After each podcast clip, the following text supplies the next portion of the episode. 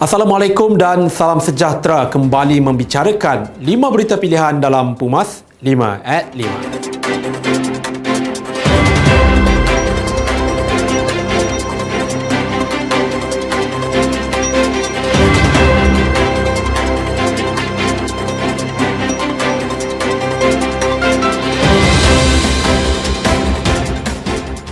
Barisan Nasional perlu mengumpulkan semula kekuatan termasuk daripada parti-parti lain yang mempunyai kelebihan tersendiri selepas kalah pada pilihan raya umum ke-14. Saya berpandangan bahawa lebih banyak parti-parti bersama-sama lebih inklusif kan dia lebih memberikan kekuatan kepada Barisan Nasional tetapi itu terpulanglah kepada uh, kebijaksanaan kepimpinan Barisan Nasional peringkat tertinggi. Timbalan Pengerusi Barisan Nasional Datuk Seri Muhammad Hassan berkata tidak ada salahnya BN menerima parti-parti lain yang berhajat menyertai gabungan berkenaan. Kita mesti bersifat inklusif bukannya eksklusif lagi. Jika ditanya pandangan peribadi saya, lebih banyak parti bersepakat di bawah payung Barisan Nasional. Itu lebih baik kerana masing-masing mempunyai kekuatan tersendiri. Dan kekuatan sedikit-sedikit ini jika dikumpulkan akan menjadi kekuatan yang besar nanti. Bagaimanapun Muhammad yang juga timbalan Presiden AMNO berkata, sebarang keputusan berhubung penyertaan parti baharu dalam BN perlu mendapat konsensus daripada empat parti komponen iaitu AMNO, MIC, MCA dan Parti Bersatu Rakyat Sabah. Pergerakan Pemuda UMNO Negeri Johor menyokong dan menyambut baik saranan Timbalan Pengerusi Barisan Nasional Datuk Seri Muhammad Hassan supaya Barisan Nasional membina kekuatan baharu termasuk menerima penyertaan beberapa parti politik yang sebelum ini menjadi rakan parti. Ketuanya Muhammad Khairi Mat Shah berkata perubahan secara total perlu dilakukan demi memastikan parti kembali dapat diterima rakyat dengan kekuatan baharu yang lebih mantap dan tersusun bagi mentadbir negara tercipta ini. Apa yang penting adalah membina dan meningkatkan kembali kepercayaan rakyat dan membuktikan kepada rakyat bahawa Barisan Nasional adalah sebuah parti yang inklusif bukan eksklusif.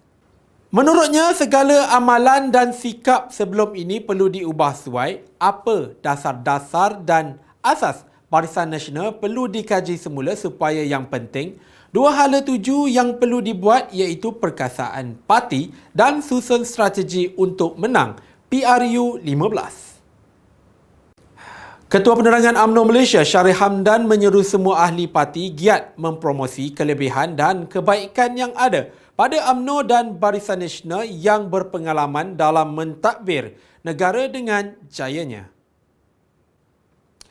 Usaha tersebut tidak akan merugikan parti kerana dengan hasil keringat dan tenaga yang dicurahkan, akhirnya parti akan mendapat tempat di hati rakyat. Menurutnya, kembalikan nama Barisan Nasional, promosikan kepimpinan dan dasar-dasar yang diperkenalkan. Semua barisan kepimpinan yang kita ada adalah dipilih secara sah dan semua aset parti. Jangan menembak sama sendiri Perkara tersebut tidak mendatangkan sebarang kebaikan bahkan merugikan parti dan ianya perlu diurus dengan sebaik-baiknya. Perlu utuh dan solid sebagai satu parti. Matlamat utama adalah mahukan parti kita menang. Mesyuarat UMNO bahagian wanita pergerakan pemuda dan puteri pada 1, 2 dan 3 Januari 2021 nanti diharap dapat memberikan usul-usul yang baik kepada parti dan kerajaan Setiausaha Agung UMNO Datuk Seri Ahmad Maslan mengucapkan selamat bersidang dan berharap agar perwakilan dapat mengemukakan usul mengukuhkan parti sebagai persediaan bagi menghadapi pilihan raya umum ke-15.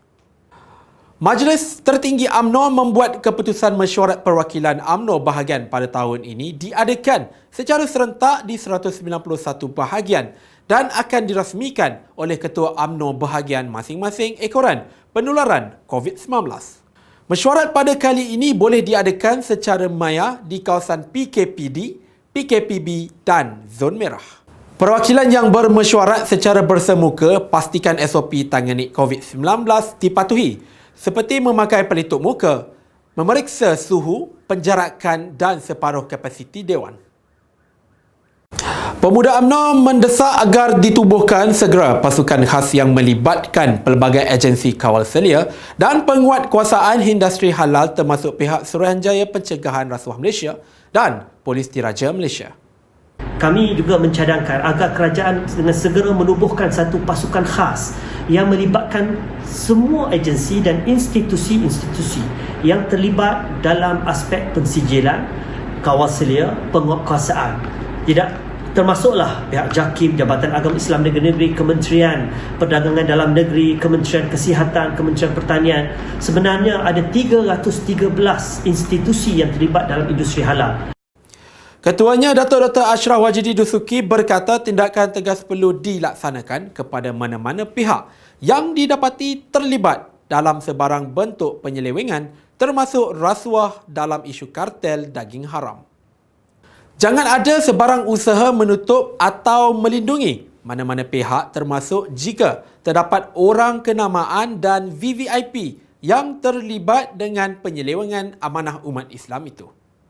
Menurutnya, kerajaan wajar mendedahkan segera nama-nama syarikat yang terbabit dalam kartel penyeludupan dan pengedaran daging import haram bagi mengembalikan kepercayaan dan keyakinan umat Islam terhadap keabsahan status halal daging import yang berada dalam pasaran.